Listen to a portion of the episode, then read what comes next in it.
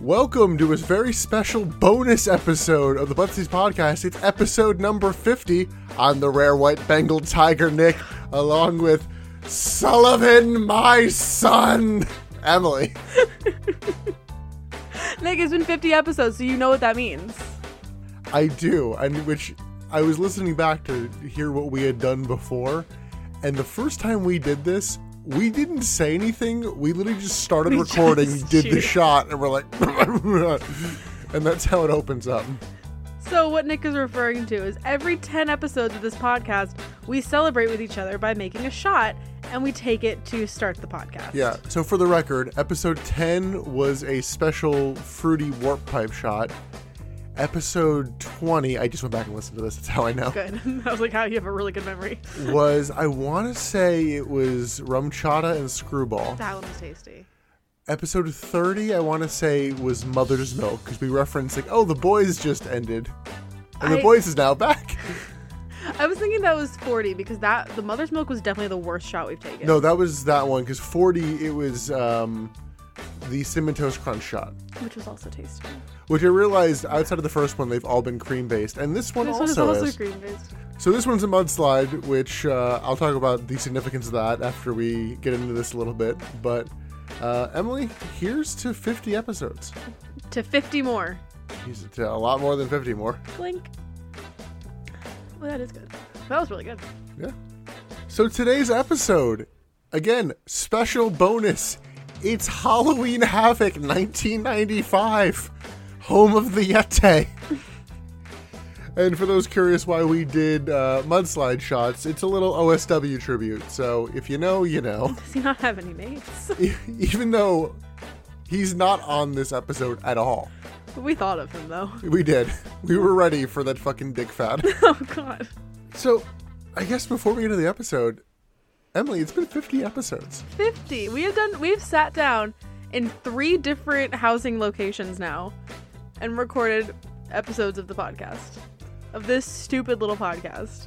Now, granted, 52 is the number where, okay, you have one for like each week of the year kind of thing.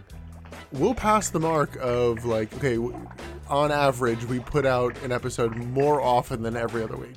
Yeah. So we got that going for us. That's which is- good. which is nice.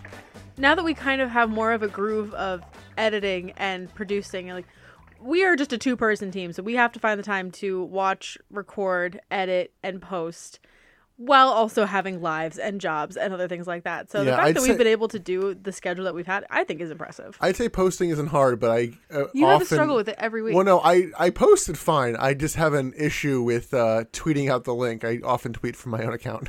Yeah, and this time, this most recent episode before you're hearing this one. No, the one before that. Oh, I'm, I don't know the calendar. Yep, I exactly. didn't. I didn't catch Nick's mistake until five days after he tweeted it. So I was like, "Uh, you need to go fix that." I'm like, oh shit. So Emily, why are we doing Halloween Havoc '95? well, Halloween Havoc '98 was our first episode. That does not really answer why this show. In a sense of completion and, you know, coming to it in the timeline. I don't know. I'm making it up. Emily, it's, it's for the- the, Yeti. the Yeti. Which I really feel like I've done a disservice to him by not shoehorning in jokes for him over the last 30 episodes or so. Because the first 10 to 15 are you littered found with a him. way to incorporate him into every episode, which is impressive because of how unimpressive he is. That, yeah, that, and the fact w- that outside of us doing this bonus episode, we were not going to see him at any Ever. point. Spoilers, he doesn't last long. There's a reason. He's amazing and I love him. Oh, But he is not long for this world. I think he's still alive. And the character. Which I guess that's a, a fucking trend we're bringing back, where I had to cut out multiple conversations in the early episodes of us talking about is this wrestler still alive? Just it, it really depressed the podcast. I get so sad. I'm glad we're somehow reverting back to our earlier stages. When we started this podcast, I knew significantly less about wrestling. And I knew significantly less about what happened behind the scenes and like the dark side of the ring, if you will. And so when I would just find this stuff out, it would just break my heart. Every time I saw a wrestler on screen that I loved, I was like, oh, I love him. What's he doing now? He's dead. Like, it, it sucks. Well, speaking of not knowing much about previous wrestling, what did you know about this show going in, minus Yete? Absolutely nothing. Because I knew pretty much everything that was coming, and I just like had to pretend like you wanted to do time to blade on a match. I'm like, okay, we can't do that. Oh, you sold that really well. Like you didn't know why we couldn't. anyway, I knew nothing. We did listen to like a week before we watched this, even if that. We listened to OSW's Fall Brawl. Yeah, I episode. wanted to give Emily a better sense of uh, like what the stories were going in. Yeah, I didn't feel like watching s- several weeks of Nitro, even though Nitros at this point are one hour, and I'm like, oh I know, god. the dream. The issue is, This podcast would be a lot shorter. well, the issue is a lot of the storylines are happening on the like lesser shows. Like, no, Mm. you need to watch every fucking show we got. oh, we're not watching Thunder. I will not. I guess what were your expectations going into the show? Honestly, my expectations were low because the last couple of pay per views we've had in our timeline have been, you know, hot garbage. So I was not expecting to love this show as much as I did. And you were having a very hard time with the Legion of Doom and Dungeon of Doom. But I figured it out. It helped that one of the Legion of Doom was on this show, and we had to have a sit down, like pause, let's talk about I it. have a cheat sheet now. But let's get into this. It's Halloween Havoc 1995, live from Detroit, Michigan, not in Cobo Hall, that's next door. October 29th, 1995, we are in the middle of peak fucking ridiculousness WCW, Dungeon of Doom, Hogan. Ah, it's not hot. I yes, we did finally go back and watch because Nick has been quoting that scene for years, and we finally went back and watched it. I did want Emily's intro to be, ah, she's not hot, and she got mad about it. well, I don't want to be bullied. I'm cute.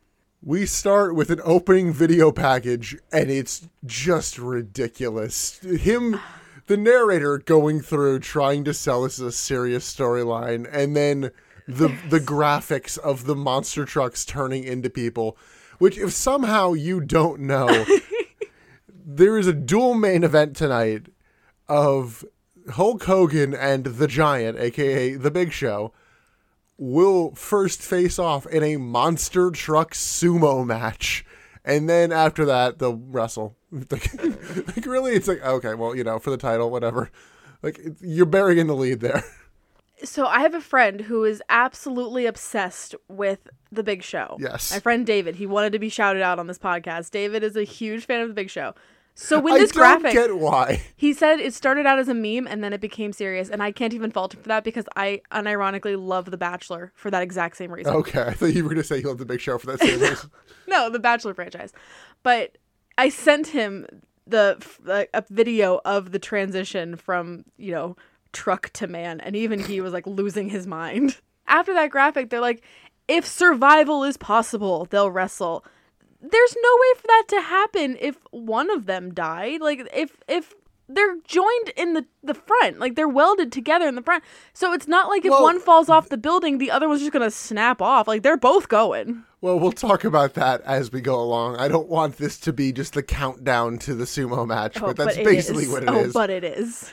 Well, we get some really weak opening pyro after after the intro, and I'm like, yeah, this is uh this is an early WW. You have not racked in the money yet. I didn't even notice the pyro because I was so enamored with everything else that was happening. No gargoyle pumpkin this week. But I think the rest of the set is the same. I don't know. There's a The, like, lot of graveyard. a lot of various tombstones. There's one that says Elvis lives.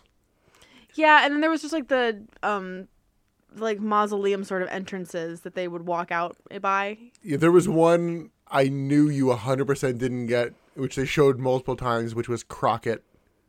Like Davy Crockett? No, it's Jim Crockett who used to own WCW or the company that kind of became Oh. this version of this. The ownership timeline's a little weird, Fair. but yeah, it's meant to be a you know subtle nod or not so subtle nod. Not so subtle because I If- kept going subtle back to unless you know it, and then it's like, oh, get it. it. Do you get it? And who do we have on commentary for this show, Emily?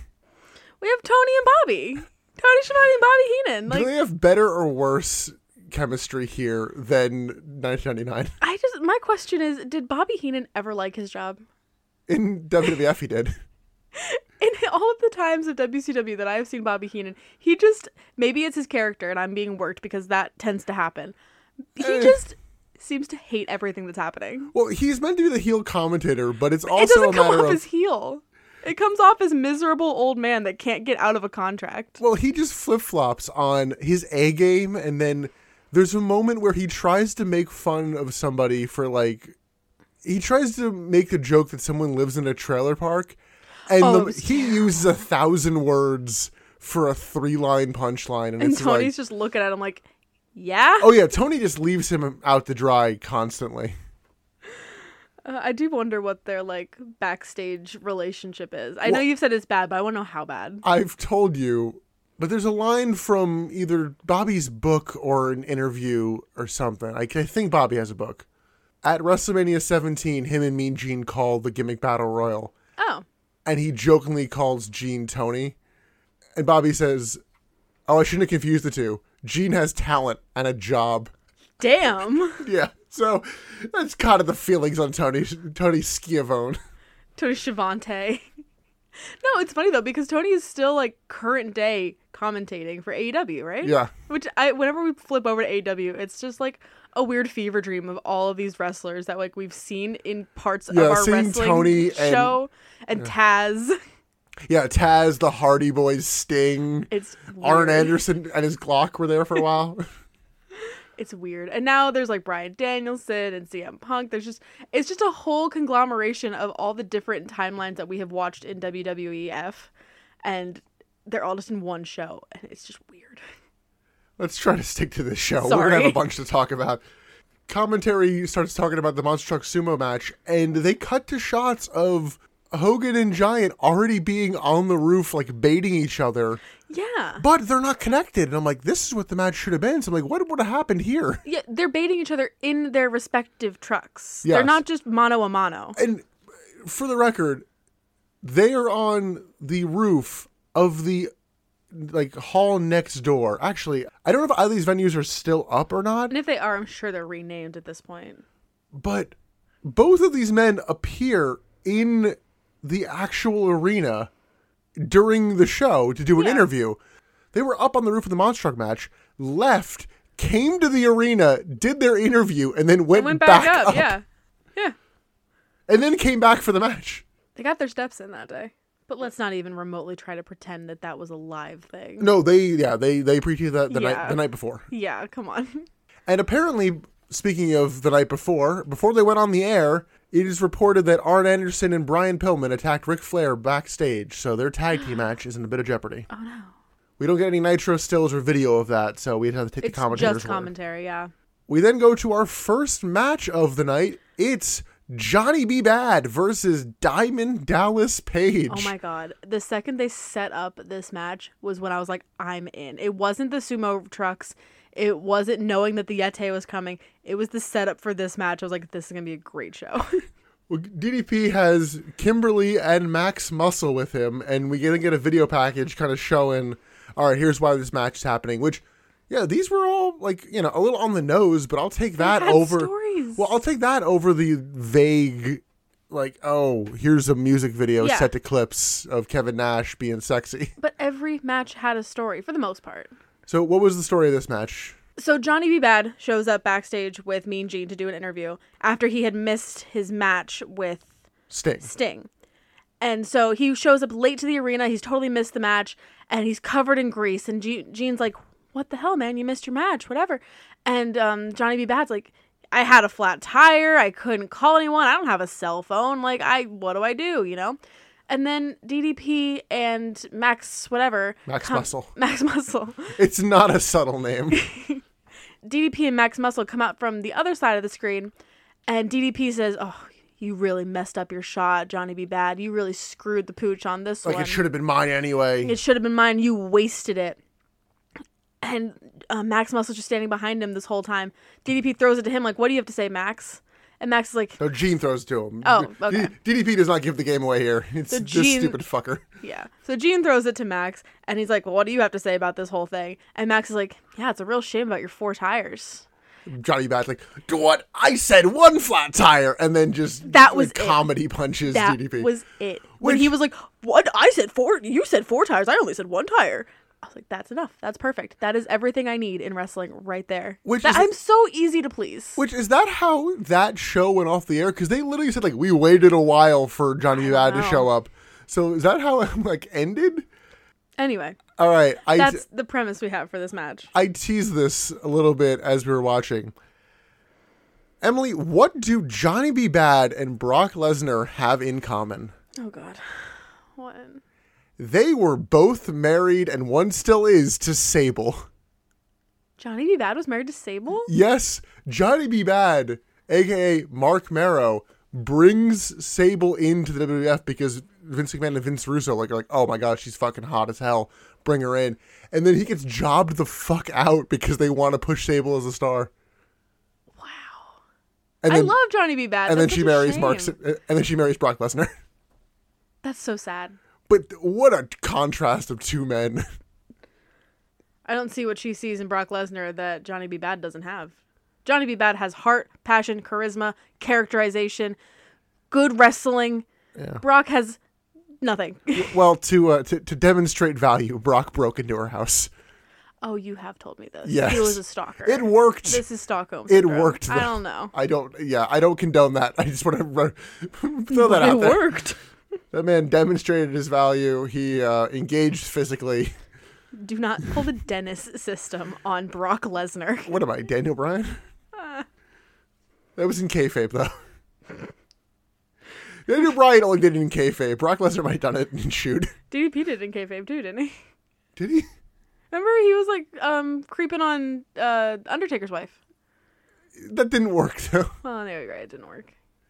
Also, n- especially now that you've seen Kimberly, that story is even more ridiculous to you. Correct? Him Oh, being like, "Oh yeah, Sarah." No, he would never go for Sarah. offense to Not when Sarah. he has Kimberly.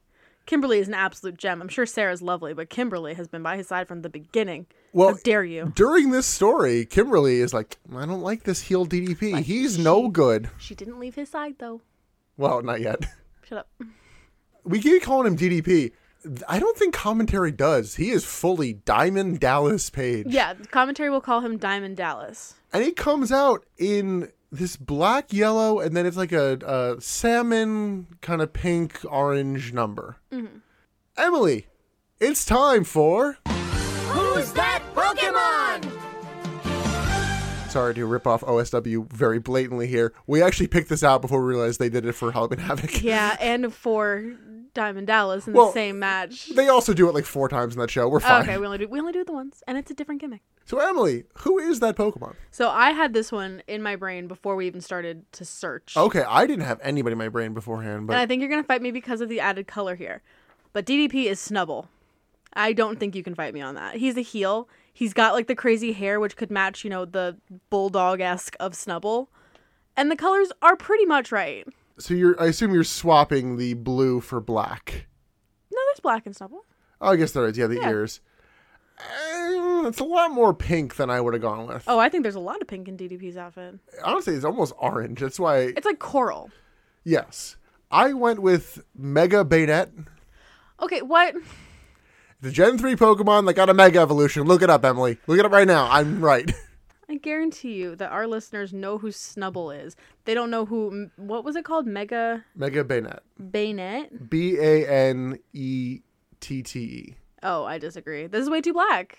There was a lot of black in the outfit. There was more pink. It was more colorful. I think I'm right. I'm gonna post this on the Instagram and we're gonna have it out. We're gonna duke it out. I am actually going to post on the Instagram. Shut up! Don't call me out again. yeah, I just didn't think there was that much pink, and I don't know. I saw it and I, it spoke to me.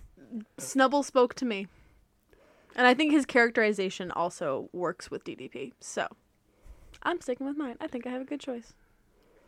So when Johnny B. Bad comes out, he uses a decoy who walks out back first, and Tony Schiavone is like about to call out, "Wait, is that him?" Like you hear him like start to say it, and then someone is here like, "Shut the fuck up," Oh my god. because Johnny B. Bad then blindsides DDP from behind to start the match. I have no idea who the guy on the ramp was. I was gonna ask. They never show his face, so it's not like he does like a turn and reveal or anything. Yeah. It's just meant to be he got somebody to do it. He did come out in like the coolest cape though. It was like a spider web sort of looking thing that said "Have a bad day." And if I had a cricket, I would remake it. So they brawl until Bad locks in an armbar and shouts to the crowd, but they they don't react early on. They get into this match later, but in Thankfully, the early yeah. stages, they're like not into it. which is sad because it's a fun match. DDP complains that Bad pulled his hair, and Bad's like, "Oh, I pulled your hair," and then gives him a big hair pull, and I'm like, "Oh, did no, I pull your fair hair? game." Did I pull your hair like this? yeah, it's like, you wouldn't complain about it. I'll fucking do Yeah. it. Bad gets dropped face first on the corner turnbuckle after an attempted 10 punch spot. We get a big back suplex from DDP, which gets a very reluctant 10 from Kimberly. For context, Kimberly's gimmick at this point is scoring DDP's moves and giving him 10s. And Does she have scores that are not 10? I swear I've seen her give lower scores to the like the opponent's move. Okay, because she only had one scorecard. I feel like she's done that. That might be a weird uh, Mandela effect kind of thing, but Maybe. or as I call the Mandela effect, I just misremembered. it's crazy how that works. but yeah, I did Come note- at me. Come at me on Twitter. I d- d- no, no, not even don't at me. Come at me on Twitter. I will defend the stupidness of the Mandela effect. It's just you not remembering shit right. You were a child. Oh my god, here we go. I I looked back when we rewatched the like clips from this um this match. She only had one scorecard. Oh, So unless there was like maybe there's a gimmick where she only gives tens to DDP and everyone else just gets a zero because she doesn't raise their raise a card. I don't know. There was only one. well, Kimberly foresh- is foreshadowing my score for the main event. At least parts of it. You gave it a score? DDP hits a pancake on Johnny B. Bad, which is like he gets him up for a pile driver and then just kind of drops him Just bleh. stomach first. They're like, oh, okay, it's kind of lame. Can't take pancake. Bad gets out of a rest hold, first of many, with a backslide and then eats a big clothesline. We get a scooped power slam from DDP. Then we get Max Muscle assisting DDP out of this like weird arm submission, kind of test his strength. And DDP chokes Bad with his wrist tape eh, while Max Muscle distracts the ref. A lot of rest holds in this match. But they didn't insult my intelligence. No, no. we- We'll They get to that felt in the main like- event, but the pa- the pacing did not, you know, negate the necessity of the rest holds. despite the one point where like Johnny Bad's taking a nap, it looks like Oh yeah, the man didn't know how to flex his arms, but it's fine. yeah, like DDP was trying to be like, okay, I'm gonna do things like do the weird like headstand knee Yeah. thing, and Johnny Bad's just laying there like I'm I'm out. sleepy. During one of these rest holds, they do the drop the arm twice, but would you believe that Johnny Bad comes to life with the third arm drop? what? Get, get a back suplex from him, and then a head scissor. I'm like, oh wow, I forget like how agile he is. He really is. He hits a diving axe handle and the crowd comes to life. And additionally, Kimberly gives him a 10. Oh. It's like, oh, shit. The opposing team a ten. Messy powerbomb from Johnny B. Bad. And then shortly thereafter, DDP hits a diamond dream, which is his jumping DDT. Page then goes for the diamond cutter, but Bad holds the ropes in a spot that wasn't super clear, so the crowd doesn't really react to yeah. it. Bad dumps Page on the floor and then does the fake 619 dive and then flips over the ropes, hitting the bad day. That somersault over the top rope though onto the outside. Oh my god, that was so clean. It was so it was so nice. He then completes it by hitting like a vaulting leg drop kind of move on the inside. And I don't know what move he was going for, but commentary says he was going for the Tutti Frutti. The, he, did I say tutti frutti? He has a little Richard gimmick. He's meant to be his thing. Oh, I didn't get that. Well, Gene actually mentions Tutti Frutti later in the night, so. I didn't get that. He goes to the Tutti Frutti, but Max Muscle gets on the apron, and then DDP gets drop kicked into Muscle, and Bad rolls him up, but DDP kicks out. DDP then gets Bad in like a full Nelson, and he's like, all right, go ahead and hit a Max Muscle right in front of the ref. I'm sure this is fine. But it's the one thing they didn't want to happen is Johnny Bad ducks. Max Muscle decks DDP.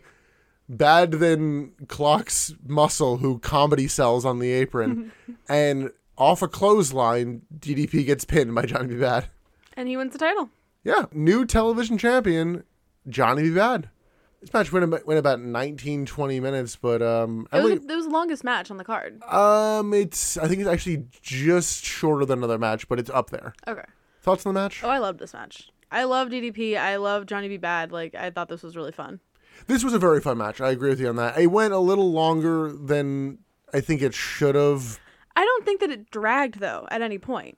I thought that it was, like, very well paced. I didn't feel like I wanted to die watching it.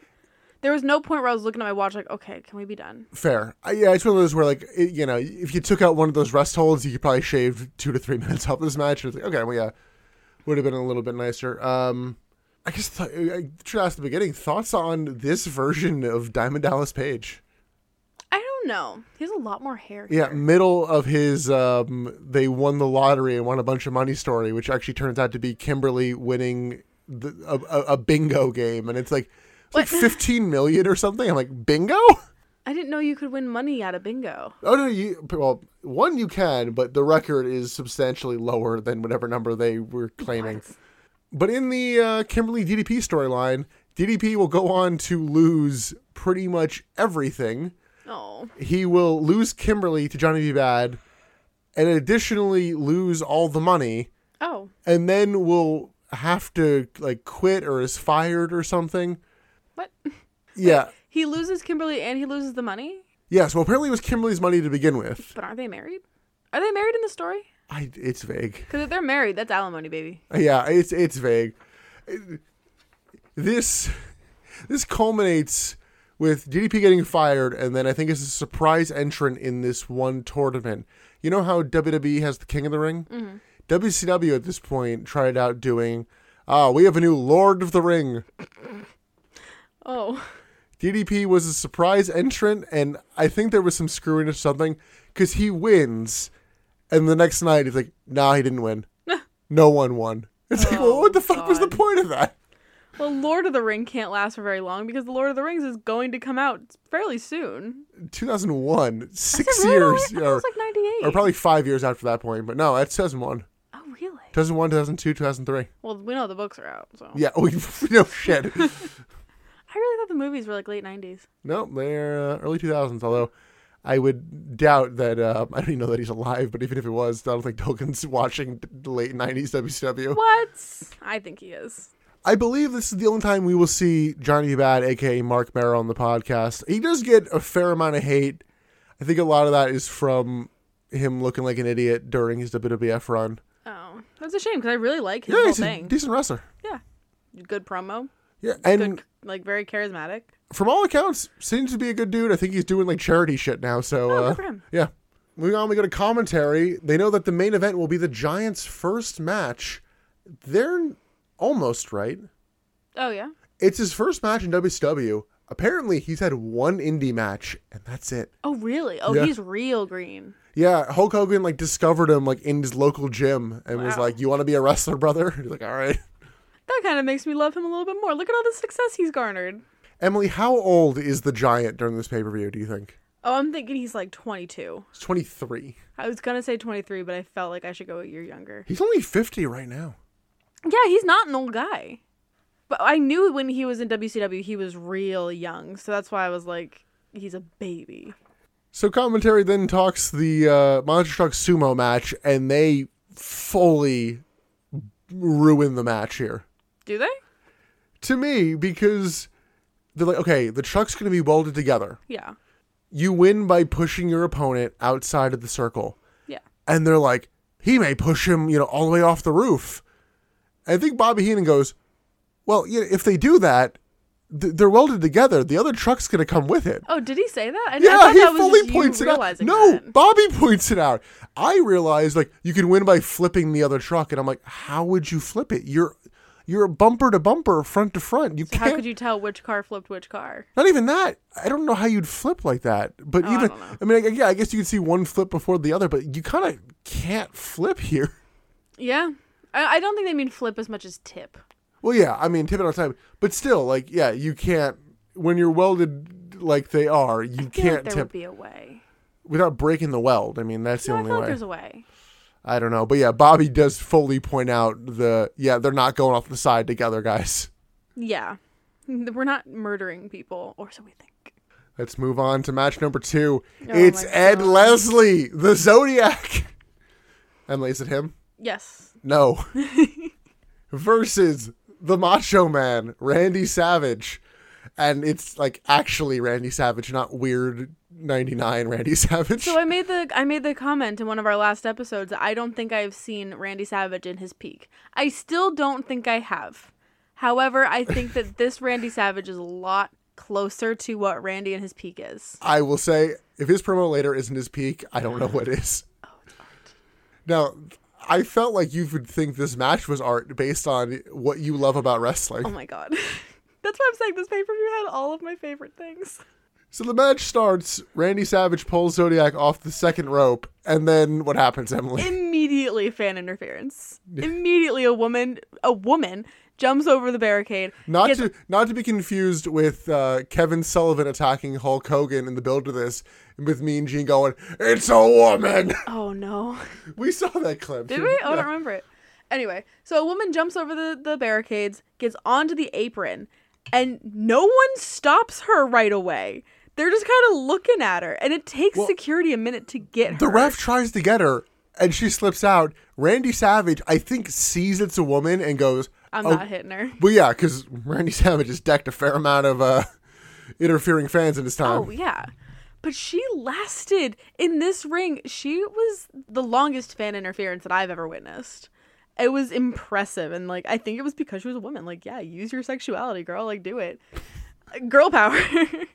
Gaslight gatekeep girl boss. But so she is in the ring for 30 seconds. She was probably long- longer than that because But then she's on Zodiac the- and Savage bail the outside to Yeah. get attention away. So they're trying to get her out of the ring while they're on the outside doing the match.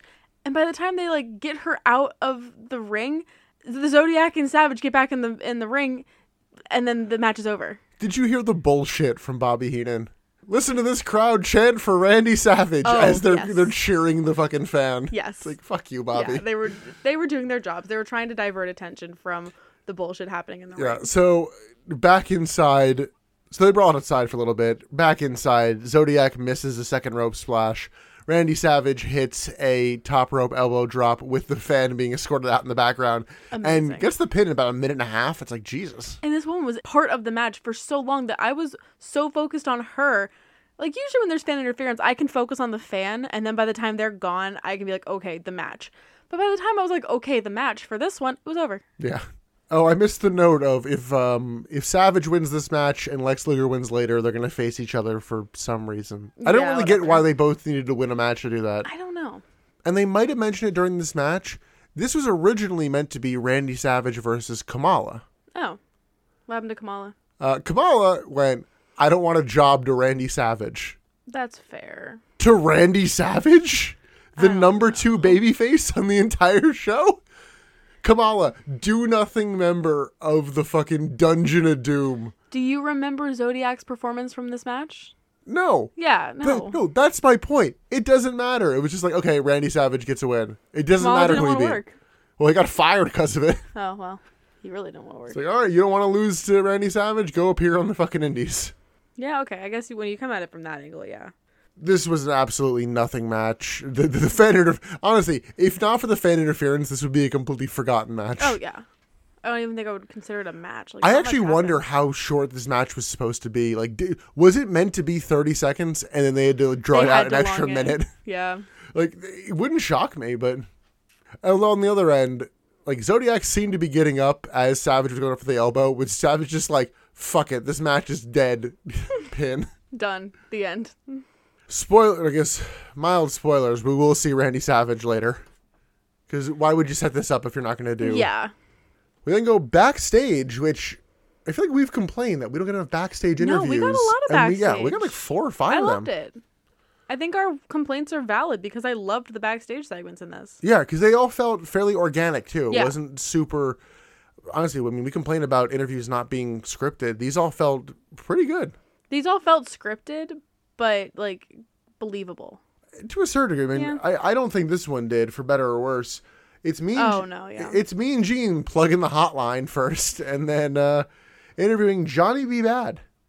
Johnny B. Bad is so cute in this. Yeah, we get a decent babyface promo from him, Yeah. of just like you know, dreams come true. This is reality. It was so cute. I couldn't tell if it was real or if it was a character. I mean, and it's a bit of both. I liked it. It's nice to be recognized for your, for your work. Yeah. Um, He does his promo and like goes to leave, but clearly they have to like plug this like restaurant or something. So Johnny Bad like awkwardly shuffles back in, and Gene's like, "Oh, you know, later I'm gonna sing Tutti Frutti at this bar for you." I totally missed that. yeah, they're like, "All right." They basically make dinner plans, and that's the end of the Oh. promo. That's cute. Let's move on to match number three, which caused some con- a long conversation we had to pause for. It's Road Warrior Hawk versus Kurosawa with Colonel Robert Parker. But the long conversation was okay, this is Road Warrior Hawk. He's part of the Legion of Doom, not the Dungeon of Doom. I literally wrote down a cheat sheet about the Legion and the Dungeon of Doom. I wrote down Legion is WWF, Dungeon is WCW. Legion went to WCW and became Road Warriors. It's more flipped. They were the Road Warriors, became the Legion when they went to WWF. They were the Road Warriors first. I'm sticking with my cheat sheet. That is as much as I can handle. Fair. They honestly were the biggest tag team in the world for a lot of the 80s. Like, there's literally a thing called a Road Warrior pop based on how popular they were. Hmm. This is only one of them, though. This is Hawk. Again, facing Kurosawa, the man who broke his arm in storyline however long ago. I don't really fully Yeah, I don't know. Uh, clearly enough for Hawk to be 100% because that man does not sell his arm at any point during this match, nor does he really sell anything. No. Hawk enters the ring, starts off hot, hits a neck breaker, and works over Kurosawa. He goes for the like shoulder and into the turnbuckle post spot, and then immediately no sells it. I'm like, oh, okay. Yeah. Even though I'm like, isn't that the arm you broke? We'll never know. Uh, hits a gut wrench suplex, then hits a power bomb. Robert Parker grabs Haw- Hawk's ankle, and then Hawk gets slammed.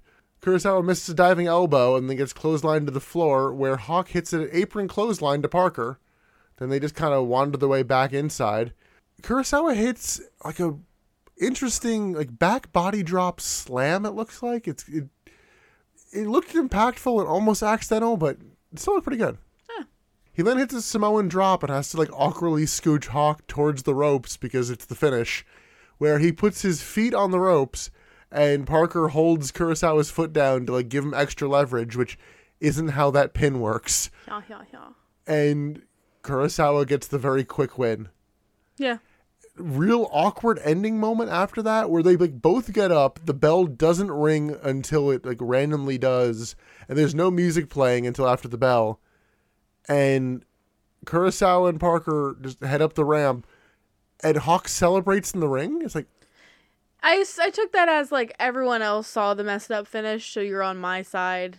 I, I saw that as like a thanks for being on my side sort of celebration. it was, ju- It, I didn't see it as like celebrating as much as like solidarity.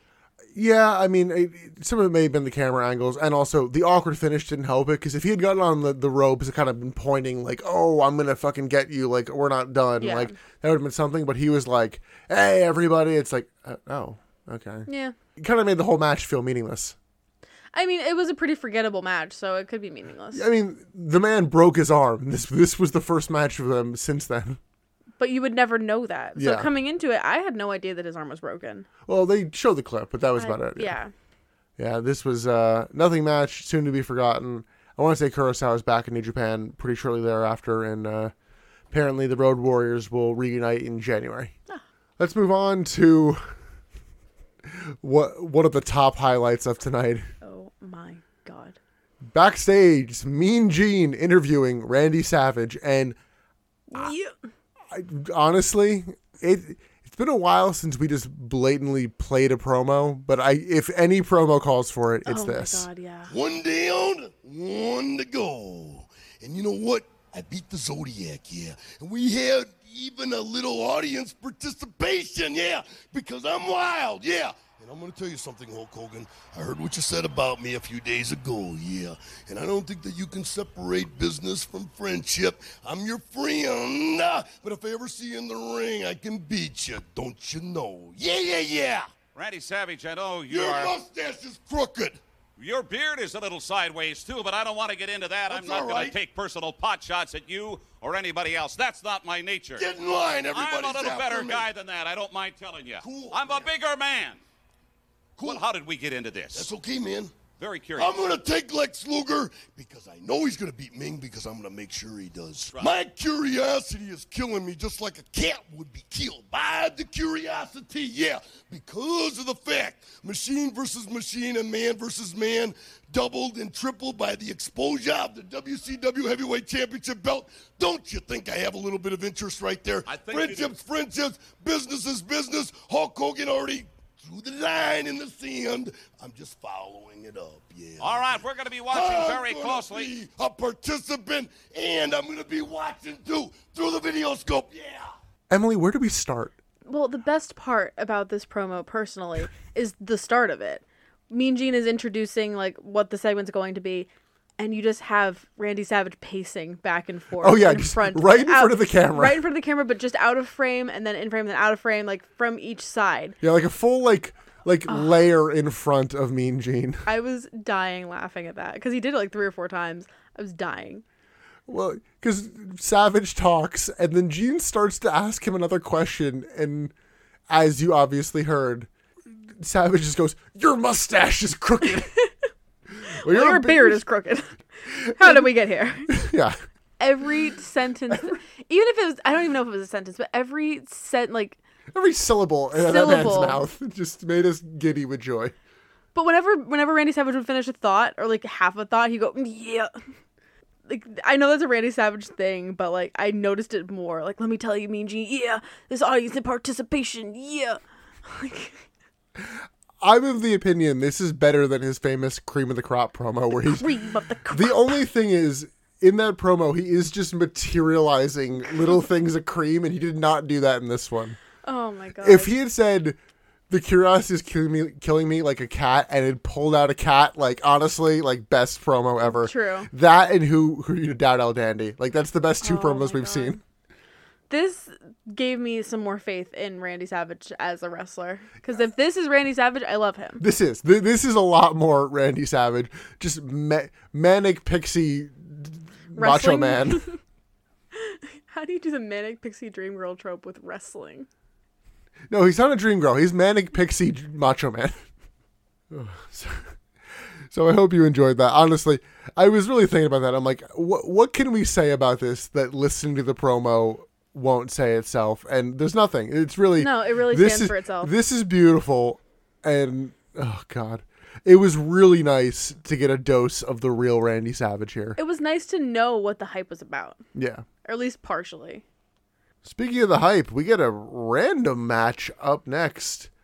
It's JL versus Sabu with the original Sheik, and I'm like, what the fuck? This was a wild ride of a match. And um, Emily, you have permission to do the OSW soundbite, but uh, who is JL? Jerry Lynn. Yeah, it's Jerry Lynn versus Sabu. Match like I, well, I'm pretty sure this has happened in ECW at some point. yeah, this this would definitely be an ECW match. And yeah, the original Sheik, not the Iron Sheik, two different men. Yeah, okay. I didn't know that that was a thing. Like I didn't know there there were two men. Yeah, I, it's not worth really getting into on uh, on on this podcast, considering we will never see how these men wrestle. Fair, fair, fair, fair. We will talk about the the original Sheik a little bit at the end of this. He does come to the ring with a fucking sword, Oh yeah, like a real sword. like the sword they went, oh, this type of sword when they were drawing all the swords for Aladdin. Yes, that was the exact thought that I had. Like the line, idiots, we all have swords. You Thi- idiots. this is the sword they pull out. Yes. There was a touch of racism I thought by from A touch? commentary. Th- I, this is the only one that I noticed. I'm sure there were more because it's Tony Schiavone and Bobby Heenan. Yeah, this match was so quick; it was actually hard to note the commentary. Yeah, but as I, I think it was as the match was happening or right as it started, um, one of them on commentary about um, Sabu and Iron and original Sheik are like, oh, you gotta stay away from those people. Those people are dangerous. It's like you could write that off as like, okay, yeah, they have a freaking sword and sure they're dangerous, but it could also could be like, oh, Middle Eastern. However, both of these men are shoot dangerous, so it's like ugh. Listen, there's a non-zero chance that Sabu had a fucking shank in his boot in case business went sideways. oh my god, But- no, no. really? Yep. Yikes. Match, Anyway. match starts with an insiguri to Sabu, and they bail to the floor. Sabu hits a springboard dive from the middle rope to out to the floor onto JL, and his feet like clip chic. They look rough. Then get a top rope dive to the floor from JL. JL dodges a top rope moonsault, then hits one of his own, and followed by a power bomb. Sabu goes for a vaulting leg drop, but his ass just lands on JL's face, like totally fucking misses the leg drop Yeah. portion. Like, it, like the, it's more so the back of his ass. It's not even like, oh, okay, you made Like full the full contact. muscle, like, ugh. And then we just get a very sad bridging German from JL where the Oh, ref yeah, is it was like, not much of a like, bridging get, get German. your shoulders up before I count this, you Yeah. motherfucker. It was a German. I wouldn't necessarily call it a bridge. It was more of an Austrian suplex. It's not quite German. Not quite Germany. Close. we got a top rope sunset flip Hurricane Rana type move from Sabu. It was really unique. Yeah, that was cool. That was that was interesting. Then a springboard dropkick that sends Sabu to the floor, kind of similar to Jericho's like triangle dropkick kind of Mm-hmm. move. Finish the match, we get a very short springboard moonsault from Sabu, and he gets the pin. This was a super quick match that um, It was. it was fun, but I again not my favorite. uh, Like based on everything else that's on this card, like not my favorite. But not a we lot don't of selling, even- not a lot of psychology, no no real story going in. So I was like, eh. right. However, it's not over yet. no, because uh, after the bell, fucking Sheik just throws a fireball at JL in an unplanned spot. Getting my shit in, brother. Thank God JL is a masked character right now, Yeah, and he also missed by a little bit, so A it, little bit. Yeah, it helped. Um, like an honest little bit. Like I mean, could have got his eyebrows. correct us if we're wrong on Twitter. I've read that spot was unplanned. It doesn't get them fired, but they're sh- they're gone shortly thereafter. This is Sabu's only pay per view match for WCW. Mm. Uh, he was taking ECW dates on the side, and uh, Oh, yeah, and so he that's uh, not cool, brother. yeah, he got fired and went to ECW, where honestly he was more able to thrive Oh, God, there yeah. than ECW E is way more his speed. Yeah. I have no idea how long Jerry Lynn hangs around for, but uh, I know, yeah. I mean, we, we've seen him in ECW, and he'll hang there, I think, until the end of ECW, where he'll show up in WWF. Oh. And people will be mad if I don't mention that he appears in um, one of the early SmackDown games for PS2. Oh, does he? I think he did, like, the mocap for them, so Oh, they cool. put him in the game. It's, so- it's something like that. That's cool. I did think this match was a bit of fun, but not super memorable. It was a bit of fun, but it was unnecessary, and it was just too quick to be memorable. The fireball was memorable. At commentary, Tony and Bobby chat about the giant and the Dungeon of Doom's general plans. Their insurance policy. Well, th- they're interrupted by the master. Solomon, my son. I have that in all fucking caps. I I love the master. The master honestly should be in my boy stable. No, I fucking love how shit this is. we should think about putting together a boy stable of um. It's charac- the Dungeon of Doom. It, it just the Dungeon of Doom is a boy stable. No, I'm thinking we should put together a list of characters in wrestling that are not wrestlers, but deserve a spot in our stable. I feel like you want to put Paul Heyman in there, but he's too good. No, he's not a boy. I'm thinking like Ralphus. Ralph is Jimmy Hart. Yeah, that that's the level that I'm on. I love Paul Heyman. I would love to put him in my stable. miss like, he Ralphus. is too good. At that the level I'm on is the Master and Ralphus, like those kinds of people. Emily, I want to remind you, we're not done with Ralphus. I forgot until this moment. You're correct.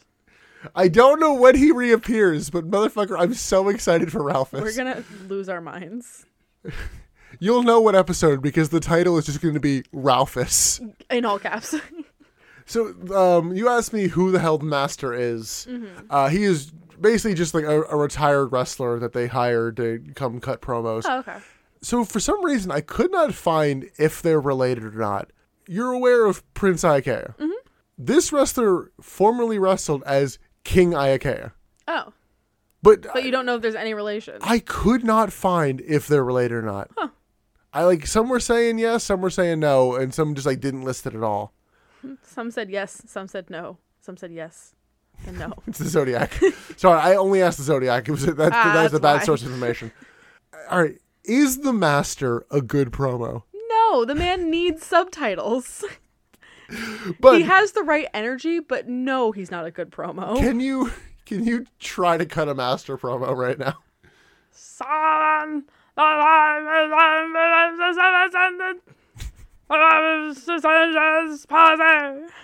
I was gonna cut that until you really until you kept it going. I'm like, yeah, you know, you're not wrong. Pretty good, eh? right? Oh god. Well, I'll laugh my ass off. You know who's fucking close to laughing their ass off in this promo was Kevin Sullivan. fucking Sullivan, because he can't. We just kept he staring is into- staring away. That man, is like, is like the the man is basically like doing the thing of like you have to like bite your cheek to not bust out laughing because he's so fucking close. And I don't know if it's him or the master who is like the Dungeon of Doom's monster truck is the way better than Hulk. Oh no, that Hogan." was the master. I think both of them do it. I, I just couldn't remember if the master did as But the well. whole time during this promo, we were staring at Sullivan, being like, "Don't, don't laugh, man. Yeah. Don't break. Don't crack." and I- and I guess the master says it first because he's like the insurance policy, the Yeti. And I'm like, ah, the Yeti. And Tony Schiavone just runs with that. That is how you say Yeti now. It's Yeti. Well, I I had thought that on the Nitro before this, that the ice had like cracked, like oh shit, the Yeti's here. No, the ice explodes and you see the Yeti or the Yeti doing the whole. Yeah, so it's not really a surprise of who the Yeti or But what it- the Yeti is. Well, it's shot in like far away kind of shot. but it's not a Yeti. We'll, we'll, Emily, we'll get there. It's a mummy, man. Well, I'll make a brief mention of this. They keep talking about like he's the insurance policy. Keep that in mind. The only bit to note here is they are in the middle of teasing a Hulk Hogan heel turn, and Sullivan's like, okay, you know, all the like top baby faces, like they're vultures going after your title, which like all of them are kind of mentioning like, yeah, I do want the title, like that's the top prize. Like I don't care that Hulk, Yeah. I don't care that a good guy has it. I want to be champion. Yeah. Like Savage notes that in his promo. Luger's constantly noting that. It's like, yeah, it makes sense. Yeah. We go from that to the first World War III ad. Oof. And uh, yeah, it's the first one of these. They don't know. If you've forgotten, it's three rings, 20 men in each ring, and it's a whole battle royal. Tony tries to note what it is. He kind of undersells it. His he says like there's one giant in every ring, which I forgot about. Yeah, I forgot they were already hyping that Yeah. because it kind of comes up in story that that's the plan. But Tony starts by saying, okay, they're all going to wrestle for the title. And then midway through pitching it, he goes, okay, they're all wrestling for a title shot. Oh. I think he spoiled things because they are all wrestling for the title. And they went, oh, wait, no, they shouldn't know that yet. so, Oh. Title like, shot. I- like in his ear, it's like, oh, title shot. Ah, okay. That would make sense. We had a little bit of a lull here in our next match. The uh, but the fun kind of gets sucked out for this match more than anything Just else. for this match. It is Meng with the Taskmaster, aka Kevin Sullivan, versus Lex Luger. Story for Lex Luger going into this match, not story Yeah. of this No, match. there's no story of Is this match. like, okay, is Luger joining the Dungeon of Doom? Oh. Never. Well, He's a babyface, I think. Like, isn't he? Am I right with that? yeah, I mean, he's kind of more in the middle, admittedly, because he like joined Hogan's team at the last pay per view. Like, look, I'll join your team, but like, I want a fucking title shot, and Okay, I read this more as like the Dungeon of Doom being like Death Eaters and Lex Luger being Harry Potter going never. oh no, that's not this at all. No, No, okay, this is that was li- the vibe I got. This Maybe is I'm wrong. Lex Luger being a sketchy motherfucker. People going, "Are you heel turning?" And he's like, Uh-huh. "No, okay. what? I would never." Wah, come on. Me? So Luger starts on offense, and Meng really doesn't want to sell until he's catapulted into the corner. And in a weird spot, Meng goes for a small package. I'm like, "Yeah, you're like a killer kind of character." Okay. Luger clotheslines Meng to the floor and rams him twice into the ring post. And commentary notes a bunch that it's like, oh, the Taskmaster is really leaving Lex Luger alone. It's like usually he'd be all over interfering in this match, and he's not That's true. Yeah, I don't even know why he was there to be honest, just to be there. because because he's part of the finish of the match. Exactly. But other than that, yeah, he didn't really make his presence known. He wasn't really needed. Yeah, Meng bites Luger's face, and Meng turns over a back suplex from Luger and gets a two, and then hits a real nice shoulder breaker. It- We would be remiss if we did not mention Lex Luger's selling noises in this match. I feel like it's required by law. You've heard him in OSW. You know what they sound like. Any, any others, Emily? Oh! I really want, I really want like Wilhelm screams spliced into Lex Luger matches. Oh my god, I would die if I heard a Wilhelm scream in wrestling. If it, look, if it didn't happen on this show, it's never happening. There. God, this this show was just such a fever dream. Mang works Luger over in the corner. Then it's a pile driver, but Luger kicks out. You get a long rest hold until Luger fights out, and they hit a double cross body against each other. Luger ends up on the outside and like and keeps trying to get back in the ring, and Mang's just like kicking him off, and I'm like, No, I'm like, is that allowed? I guess. Doesn't seem like it should be.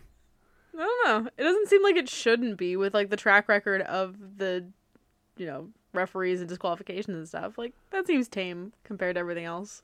On commentary, Tony and Bobby chat about a business deal that Bobby was working on. Like, oh yeah, we saw you with this Japanese gentleman. Sunday Ono. Yes, I spoiled that for you. Yes, he did. Uh, this is all setting up uh, the pay per view of Starcade this year, where they did a very similar to Forbidden Door in 2022. They did a WCW versus New Japan show. Oh, so very similar to Forbidden Door. Yeah. Identical to Forbidden Door. in all honesty, in my opinion, it kind of kills the momentum of storylines a little bit, knowing what I know about this timeline. But yeah.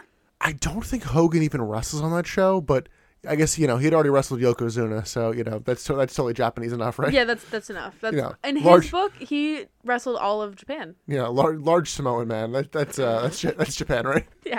God. I guess there was a match going on. Um, Oh yeah. it's okay. Commentary forgot to.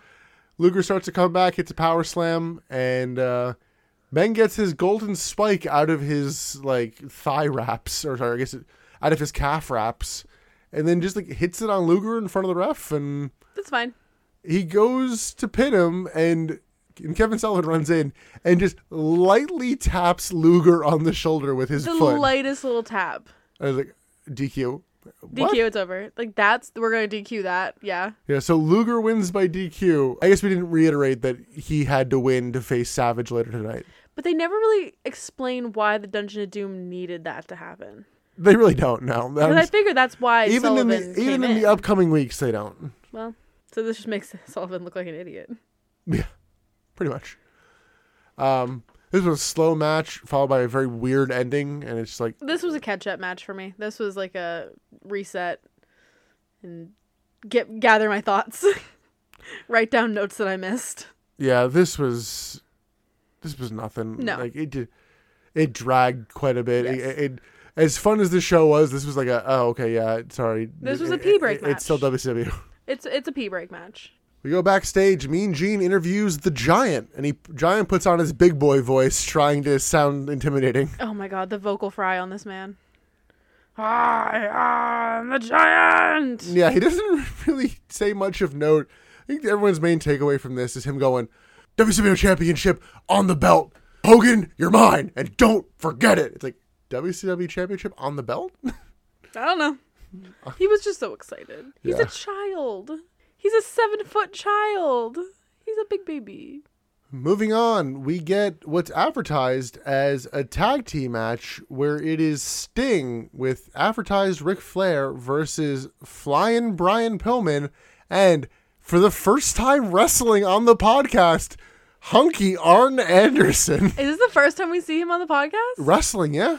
Wow. He has not wrestled in, honestly in our timeline since like '97. What a hunk. He was looking fairly hunky here. Not ashamed to say it. He is a hunk. I he's he's another one of those guys that I see as like a perpetual old man. Like he's never been young. he was fairly bald here too. like him, Hulk Hogan, Ric Flair, they've never been young men. Was Brian Pillman a hunk to you? Oh, Brian Pillman was absolutely a hunk. Oh, Oh yeah. So this is the match where I was like, "Oh, we gotta do time to blade because this is the Ric Flair match." So Nick humored me. I, I was trying to talk you out of it too. I'm like, eh, maybe you, You don't were, need- but I was like, "Come on, we gotta play our games. We never get a chance to play our games anymore." So I said my time to blade was four minutes because the matches had been short. Nick's time to blade was he comes out bleeding.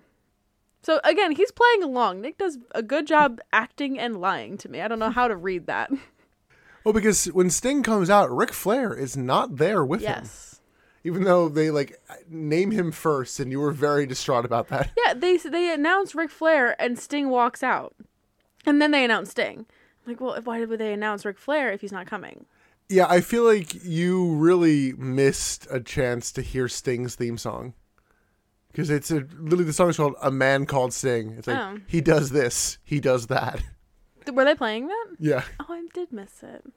but yeah, no Ric Flair to be seen, and the crowd is a little bit annoyed because there's a lot of "We Want Flair" chants. Oh yeah, there are. To the point where I'm almost wondering, did they send Flair out early because of how often they were chanting? Maybe because they did have spoiler. They did have Ric Flair on the apron for a long time. Yeah, we'll get him here pretty soon.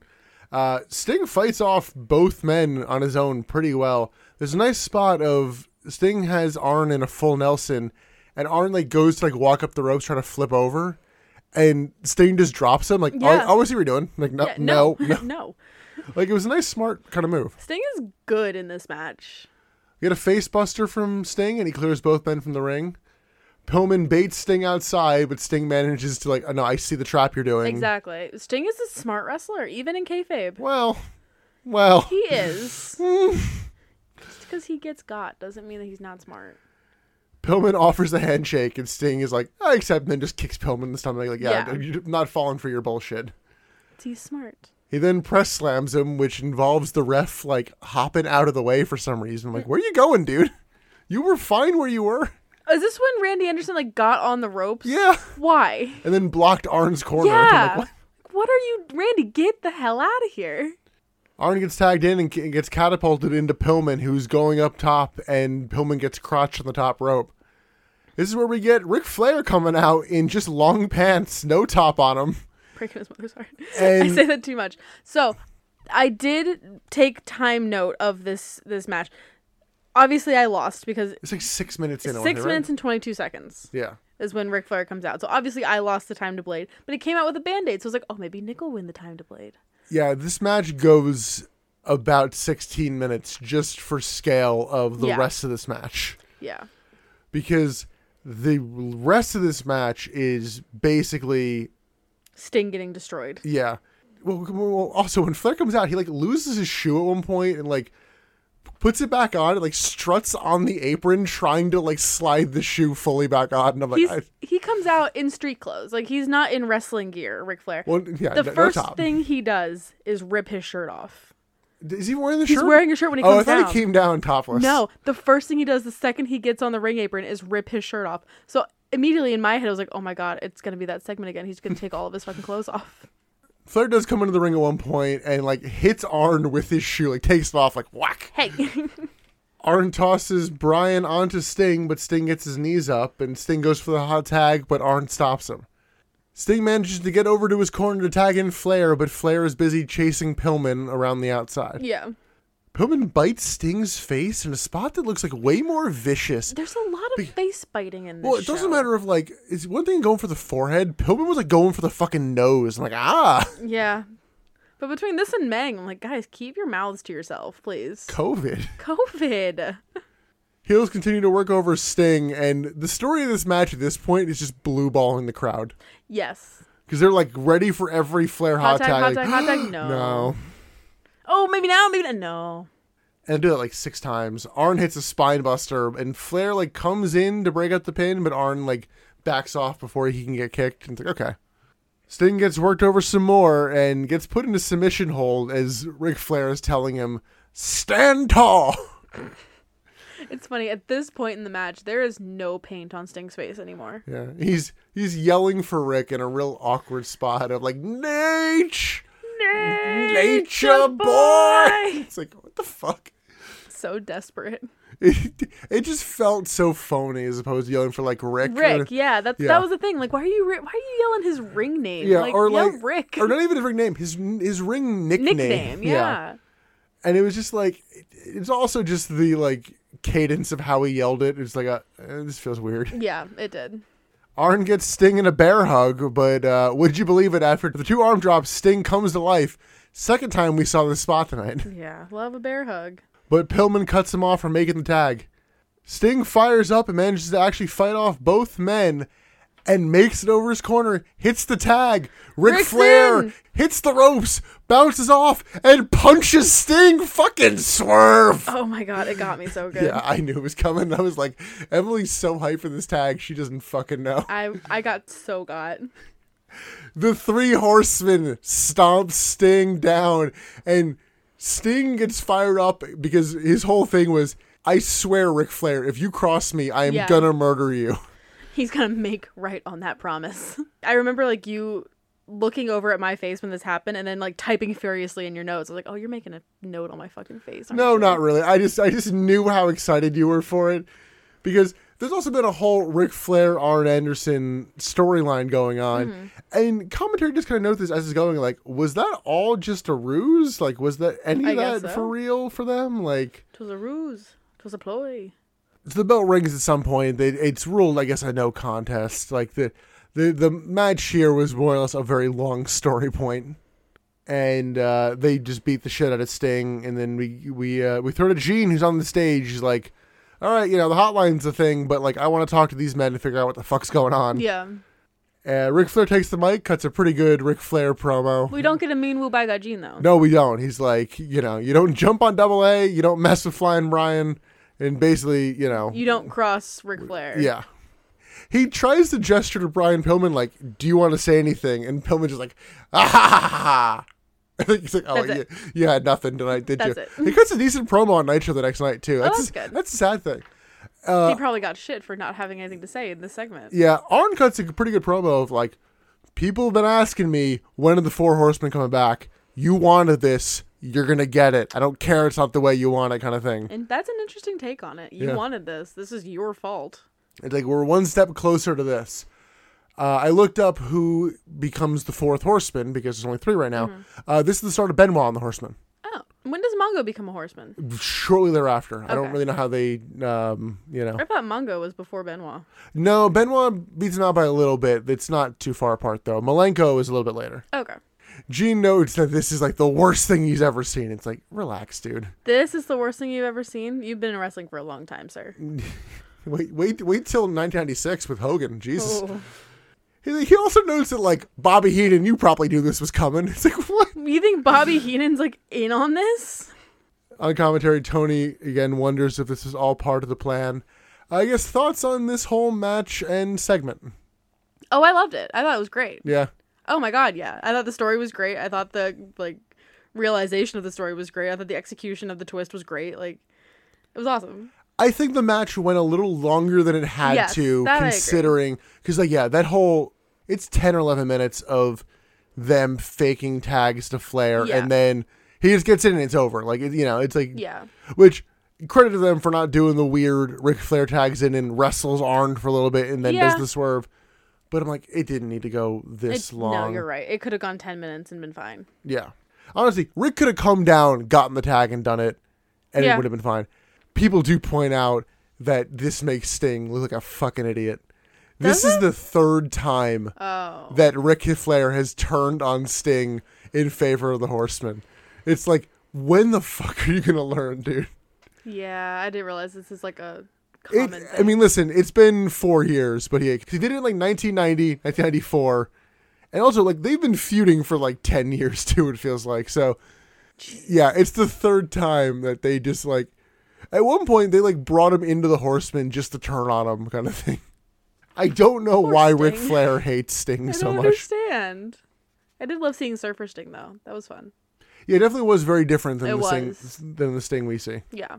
So I, I did watch the two nitros that came after this, and they do do Sting versus Ric Flair on one of them, and Sting wins and does a thing where like he has his finisher, which is basically the sharpshooter, it's Scorpion Deathlock in, and he wins, and is like, no, I'm not taking this off. Fuck this dude. I'm gonna like basically kill him, Good. and like faces come out and are like, no, no, no, no, like let No, me- brother, no. like oh so he releases then goes back and does it Yeah. and in a really kind of interesting bit of story lex luger comes in just kind of like very quietly talks to him and sting like let's go because like they're they're real they're friends. Like, yeah they're, that's they're your- like that's best your boy. friends yeah it's just like whatever it's like whatever he said it's like yeah so kind of forwards that story and Yeah. also follows through on the if you turn on me i'm gonna I'm like going murder to kill you. Yeah, God, f- story follow through. What a concept. i know Ugh. Well, speaking of Lex Luger, we go backstage to an interview with him where I think he's reading his promo because he enunciates some phrases weird. I couldn't tell. It was very vague. He wasn't blatantly looking down, but they may have just actually been like, all right, let's put the uh, cue cards closer Behind to the, the camera. camera. Because he definitely enunciates some phrases wrong in like terms of like the- Honestly, didn't listen to this like, uh, promo too closely. I did. I, I I didn't ta- take super notes on it, but it was like sentence structure. He's like, he'd be like, it's you and me right now. And we're- Oh. yeah, it's like just that, that pause of like r the end of Change a the card. card, yeah. yeah.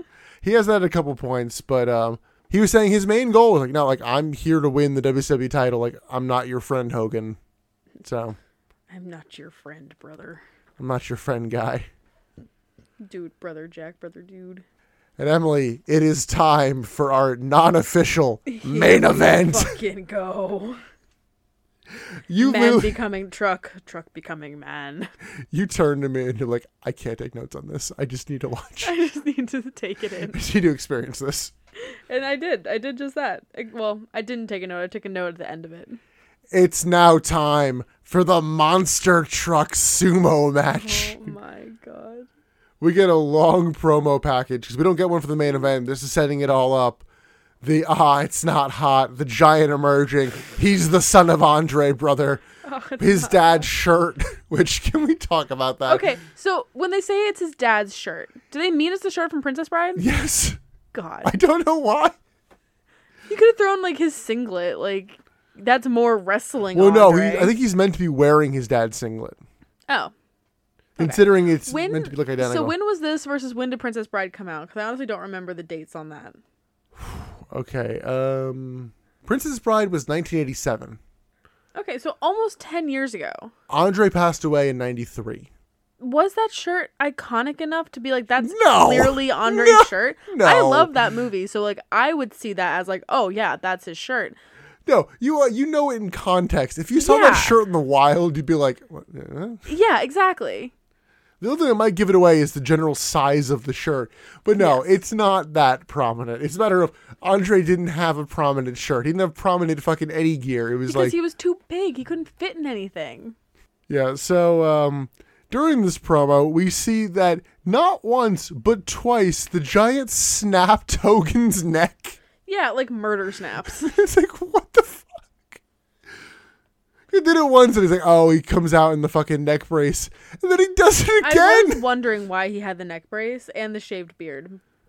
Well, shaved Or mustache, I yeah. guess, yeah. But I mean, it was all answered for me. Well, they were like, in the most vicious attack. It's like, Yeah? I think they were talking about the mustache. Because that was He also snapped involving his the neck? second neck snap, yeah. That man should be dead.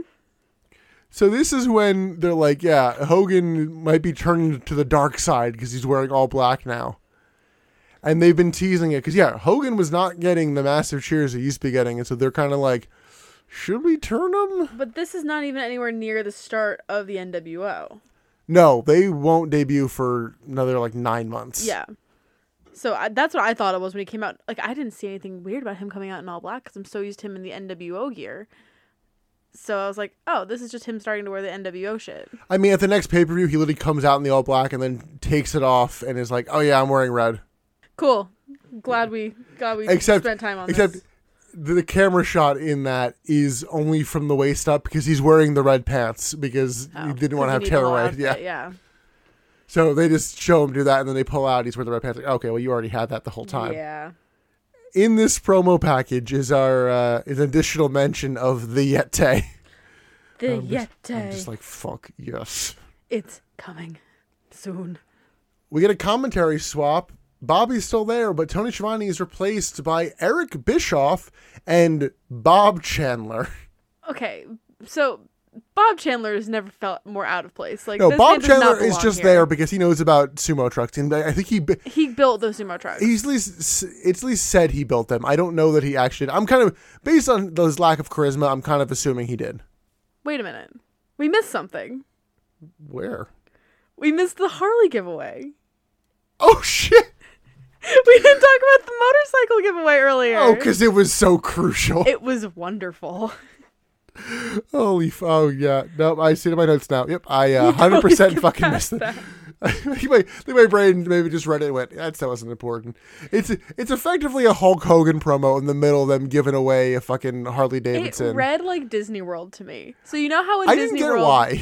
So when you go to Disney World and you have these like magical moments with the princesses or the characters or something, and they make you to make you feel like you're part of it, like you are crucial to the story. Hulk Hogan was doing that with the dude who won the Harley. Was he? Because Yes. Hulk Hogan was literally blocking him from the camera, cutting the his blocking was promo, talking about Cadillac Jack, brother. Cadillac Jack was another character. no, there was a point in this promo where Hulk Hogan looks to the guy. I think his name is Mike, and it's like, "I'm so glad I have the support of Mike because it's people like Mike that I need to help he- me with no, this." That's not Yes, what he, he said. did. He said, Maniac Mike. Sorry. You didn't even remember that this segment happened. You can shut up. But no, that's what I mean by it being Disney. Like it's it's a larger than life character making someone feel like they are part of it. Like Hulk is very much like I need Mike to help me through this. I need the power of Mike to get me through this. Like that's what I mean. It felt very Disney. Yeah, so it's it's um the interview the whole interview is Gene interviewing Hogan, Jimmy Hart's there, doesn't some say reason. anything. Um Cadillac Jack, who is somebody. Cadillac Jack owns the um, Harley dealership. But his They're name isn't donating- Jack, it's like Tony No, something. yeah, his name is Tony, and his Tony wife, like, Mamaluke or whatever. His wife was like Barbara or something. no, it's not his wife, it's somebody else who works for Harley Davidson. Whatever, it doesn't matter. And then uh, Maniac Mike's fiance, who is front and center to start and doesn't say a fucking word. I thought it was his daughter. well, you thought it was the guy in back thought. Like, oh wait, no, this guy won. No. whoever the woman is from from Harley Davidson gives him like here's some uh, t-shirts and hats and you have to fucking come to our store to get your like get the other bike. prizes. No, it wasn't the pipe. It was like oh here's like an extra exhaust and some other shit and it's like d- I'm I'm here now. What the Gimme. fuck? Bring your shit, brother. Yeah. But I just like that they threw a little bit of extra spin on it and like made it to be more of a thing than like than like Road Wild. Road Yeah. it's like, hey, Wild what- was such a throwaway. Oh fuck! What was his name? I, I forgot his name. Oh, it's like fucking something stupid Italian, like Tony pajamas or something. I don't know. No, it wasn't. It was not Tony pajamas. It was not. uh, a- Pajamas. anyway, yeah, I just wanted to like bring us back to that moment. Why I don't- why are you preventing us from getting from the Monster Truck Sumo match, Emily? 'cause I just want I wanted Maniac Mike to have his moment. We should probably- We're talking about Bob Chandler. Anyway, Yeah. I'm guessing what this was is Bob Chandler actually built that fucking truck and it was like, okay, this is like your chance to get credit for probably it. yeah. Cause he doesn't say much of note. He goes over the specs and I just kinda don't give a shit. Yeah. Well, we're not car people. No. Yeah, that's why we don't care. And, and Eric Bush like, I know all you like gearheads wanna fucking know. I'm like, I don't give a shit. You're not a gearhead. But we then go to the roof next door, and a very, very insecure ref gives the rules of this Oh yeah, match. he was, he, even he was confused. He's like, um, you have to. Uh, I'm sorry, I like slipped into Rick and Morty there. Aw, gee, Rick. Aw, gee, Hogan. yeah, so you have to push your opponent to where both axles are outside of whatever this circle is. I didn't really see a tape line or anything, uh, and this will come up very briefly because Hogan gets pushed out at some point, and I'm like, "Where's the line?" No, I guess he's fine because it's still going. He's fine. He's like, okay, uh, there's also random charges around the circle. I don't really know what the point of these are. It's meant to be like power ups or vice versa. Okay, yeah, I was really confused by the charges because the way that he described it, it sounded like we were playing Mario Kart and you needed to get these to boost yourself. Well, the way I read it is like these charges might stall you out, but it hits Hogan's truck and he like gets superpowers then. right. And on commentary, Bob Chandler's like, yeah, if that hits the uh, fuel tank, um, they're going to be dead. Dead. They're up in flames. Like, yeah, I think he said they're goners. I'm like, yeah. oh. So I couldn't tell if it was a, if it was a good thing or a bad thing if you hit the charge. match starts. Yeah, Hogan almost go- Match, please. Hogan almost goes out, but they don't show how close he was. He gets his back wheels out, but a charge goes off, and he manages to recover. Hogan hits a big boot, leg drop, pin.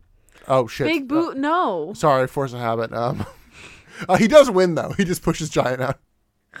I hate you sometimes. Calling this a match also is um gratuitous at best. I don't know how long this went. Honestly, what what else is there to say about the contents of this match I other was than so excited. For this Hogan match. almost wo- Hogan almost lost and then he won? I was so excited for this match. My only note for this match is, oh man, that was lame. Yeah, I don't know what you thought. I don't know what I thought. Because I, yeah, as it was starting, you're like, "Do they ever do this again?" And I'm like, "Fucking watch this. You'll know if they do or don't." It was a bummer. It could have been so cool, like the way they did it at the very beginning of the show. You're right; that should have been the match, the like jawing back and forth. But this was lame. And yeah, to answer your question from earlier, why did they like weld them together? It's because they don't want to actually damage either of the trucks. Yeah, they probably had to return them or put them in like an expo or something. Yeah. Cuz honestly, I would have accepted just do do it either way where you can just like film two endings or film an ending after where you don't even have show the two men in the truck. Yeah, Just have like two dudes do a, like a monster truck thing where it's like, all right, you got to tip the other. yeah, that'd been great. Yeah. But no. No, we don't get that. We just get mm, kind of nothing. Anyway, out of the truck now. It's mano a mano. Yes, cuz the the giant is furious and he gets out. And by gets out, I mean he's already out of his truck. They don't cut to either man actually getting out of the truck, which makes you think I'm like, yeah, they weren't in it. Eh, maybe not. He goes after Hogan and is like, I'm gonna fucking murder Hulk Hogan and try to throw him off the roof. Hogan fights him off, and they manage to get up top, like right at the ledge. Hogan knocks Giant's arms off of his throat, and the Giant falls back off of the top of Kobo Hall. So he's dead. on commentary, Bobby Heenan is like, "Did he fall out on the water side or the or the, or the parking lot side?"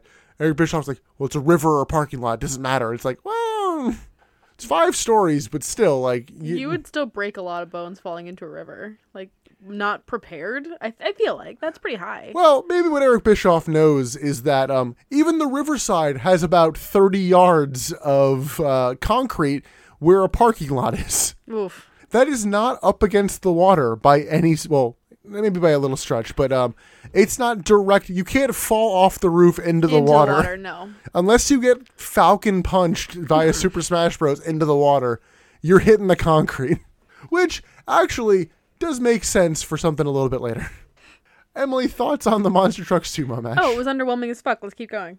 commentary is flabbergasted after this like Bobby they don't is beside himself. yes Bobby is like, this is the best acting I've ever seen this man do.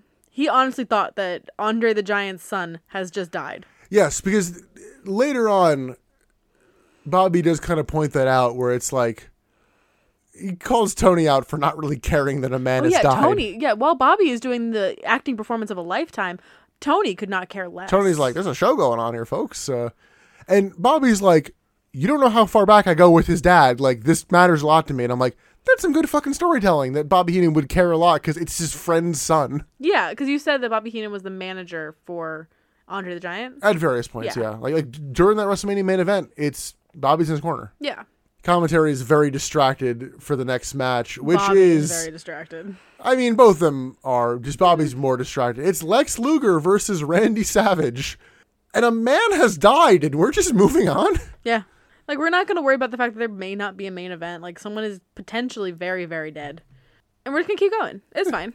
Savage does not come out in his entrance gear, but still has his wrapped arm from earlier, which we did not note because the match was so quick. yeah. Did uh, he hurt his arm? Yes, he has a legitimate arm injury. Oh, He'll have it for a little while, and and the main reason this arm injury is famous is because at World War III, Hogan holds up a piece of paper and is like, observe this, brother, referencing the Wrestling Observer. And he's like, this is a rag sheet. And Burns is like, Macho's not injured. Like, yeah, he was. oh, But like, yeah, a direct reference to the Wrestling Observer on live pay per view. What? He's like, oh, great, I love this. that's free great press. promo. Yeah. But yeah, there's a match going on. Uh, Luger offers a handshake early on. Savage declines the offer and goes on offense. And Jimmy Hart suddenly comes out to ringside early on. Luger beats down Savage. His commentary just kind of like, all right, can we get an update? Like, what the fuck's going on? They How long wish does it him- take to get an update? We just gotta go outside. Yeah. yeah, Bobby Heenan just desperately is like, "Can- Someone. anything. how hard can it be to get a fucking update? And Right. Tony's like, ah, you know, arm drag there. Yeah, exactly. Savage finally gets some offense again on the outside, goes up top for a top rope axe handle, and Jimmy Hart suddenly gets on the apron. Luger goes for a cheating pin, but the ref completely misses it in a weird spot. Luger then gets thrown into Jimmy Hart after they've been jawing on the apron for quite a while, and Savage hits the top rope elbow drop and wins. Like, yeah, it was like s- five minutes. It was like, oh. It was pretty quick, yeah. and I guess, you know, well, Savage wrestled a minute earlier, but he's injured. and Right. And Lex Mm. Yeah, Luger went like 15 minutes, so. Yeah. This was Again, like a- forgettable. Yeah, well, it wasn't bad. This match will be 100% forgotten based on where it is. Like, you can't In the focus car. on Oh my this. god, yeah. yeah. Yeah, because after this, it goes back to commentary, and Bobby Heenan's just fucking losing his Yeah. mind. Like, I will beg you for an update. And, like, he, like, tries to go to leave, and it's like, there's like 80 people blocking the door. I can't get out there. Yeah. took me two hours to get outside. Yeah, which prompts a replay of the murder. When you put it like that, And let's move on to our main event. it's Michael Buffer time. It's Hulk Hogan with Jimmy Hart versus question mark. It's Michael Buffer time, and um, he starts to bring out the giant, and then Hulk Hogan's music plays, and it's just like, oh no, never mind. Here's Hulk Hogan. Hogan grabs the mic from Buffer and says like, "What happened out there wasn't supposed to happen." And I'm like, Are you going for like a work shoot kind of thing, or are Yeah. you just saying that like, okay, it was just supposed to be a sumo match, like not somebody dying? Uh, yeah, I don't know. And then he's interrupted by the Dungeon of Doom's music hits, and who comes out, Emily? The giant. And who should have come out, Emily? The giant. The fucking insurance policy. You had a character called Oh. the, referencing the insurance policy. You had a man die. They you didn't bring know in that- him for this. They didn't know that the giant was immortal. They didn't need an insurance policy. They had the policy and they didn't know they didn't need it. they already. They didn't know. The giant comes out though, not wet at all, Not wet, not scratched. which means he did not go in the river. No. He landed on the concrete. So he should be flat. He should be Mike TV at the end of the like t- 2000s Charlie the Chocolate Factory. Did he get flattened? Was that for his some thing? reason, yeah, because he was in he was in TV, so he's just like 2D. Oh, yeah, they couldn't get him out in 3D, so they got him out in 2D. yeah. Oh, that was a weird movie. in my brain it was Violet Beauregard because she does like the whole gymnastic stupid shit on the way out of that movie. I don't like that movie as much for what it's worth. Fair. Well, she gets blown up. She gets blown into like a human-sized berry sort of thing. She gets juiced. Well, they have to juice her because she's so big and full of juice. Yes. They juice her, and Anyway. then she's, they juice her too much, so now she's very springy. That's how that works. They took her bones out, Nick. Anyway, the Giants here. And um, Hulk Hogan bails to start of this match. Like, what the fuck? How is this dude alive? He's immortal. Hogan then rips off his shirt to reveal a different shirt underneath. I'm like, yeah, He ripped off a black tank top to reveal a black tank top. a tighter black tank top. yeah. He then also takes off his bandana to reveal like Taskmaster face paint. I did not understand that. I it's the dark side of Hogan. I don't know. Dark side of the Hogan. Oh no. coming to um, it's on AMC. Fuck which show, which channel is it? Uh, I Whatever. don't know. Jokes. Coming to Hulu. yeah, it didn't make any sense, and it didn't get any kind of a reveal. and it so- doesn't lead to anything. It was just there long enough to distract the giant to be like, "Oh shit, what the fuck." He staggers the giant and tries to pick him up, but fails. And then uh, the giant works Hogan over from corner to corner. You know how And- great of a wrestler the Big Show was? He was never any better. We get Emily's favorite spot, the test of strength, with included. He's too strong, brother. Not a single muscle was flexed. Not one. But the crowd clapping gives Hogan strength. Of course it does. The power of magic. He's like Tinkerbell. Yeah, actually, that's, That's true. exactly if you he is don't give Tinkerbell. Hulk Hogan enough attention, he will die. Giant kicks Hogan before he can overpower him, and Hogan seems to shoot deny the Giant a suplex. So like gets in position. And Hogan's like, no, and they go to something else. It's like, okay, it's too much of a bump for me, brother. Giant. I just at this point I know what's coming and I just want to get there. I know this match also goes like 15 I know. minutes, And and I I'm like, was like, stop. come on. Giant misses an elbow drop, and Hogan pumps up and hits his punches and smashes on the Giant. We get a 10 punch spot, ends with a bite from Hogan, So much biting. followed by repeated back rakes, which, again, is meant to be a heel move. Like, Hogan doesn't know how to wrestle anymore. No. But again, that he's wrestling an immortal man. Like, come on, do what you gotta do. Hogan clotheslines the Giant, but he doesn't go down until he's able to get clothesline to the floor, where I feel like the Giant was supposed to land on his feet and doesn't. That would that would track. Like I said, Giant's not a good wrestler. Whole, Big Show's not a good wrestler. He's a good character. I mean, it's literally his first, like, real match ever. I know, but like we know how he is twenty years. He's from now. Eh, better than this. He understands how to put together a match better than Fair. this. He's not better. He's just learned. Taskmaster and Giant then just like go to leave. I'm like, wow, what did it look like a bitch? Hogan brings him back and then pokes the eyes twice and then gets out of a chokeslam by raking the eyes. And I'm like, So much raking. are you a heel? Hulk Hogan toes that line. He does not conform to any heel or face antics. He does Ve- it all. Very gentle backbreaker from the Giant. He then locks in a bear hug that's absolutely devastating. Not a single muscle was flexed. Giant follows up w- with a scoop slam, and uh, I incorrectly guessed the end of that bear hug because I it's actually the finish to this next bear hug. Yeah. They drop the arm twice, but would you believe it? Hogan partially hulks up at a count of two. Giant then hits a choke slam, cutting it short, but Hogan kicks out and fully hulks up. Brother. We get a big boot, and Hogan signals for the big scoop slam and manages to hit it. hits the leg drop. Uh, Jimmy Hart gets on the apron and hits the ref from behind with the title belt. What? The twist? Hogan tries to figure out what's happening as the giant continues to sell but keeps peeking his head up to see He what's going keeps on. Lifting his head like, is it time? Now? No. Now? No. Now? So Jimmy Hart gets in the ring, and once Hogan has his back turn, hits Hogan with the title belt, but it doesn't have enough effect because, you know, it's Hulk Hogan. And he's hulked up at this point. And Hogan's like, what the fuck, brother? And, like, goes to corner him.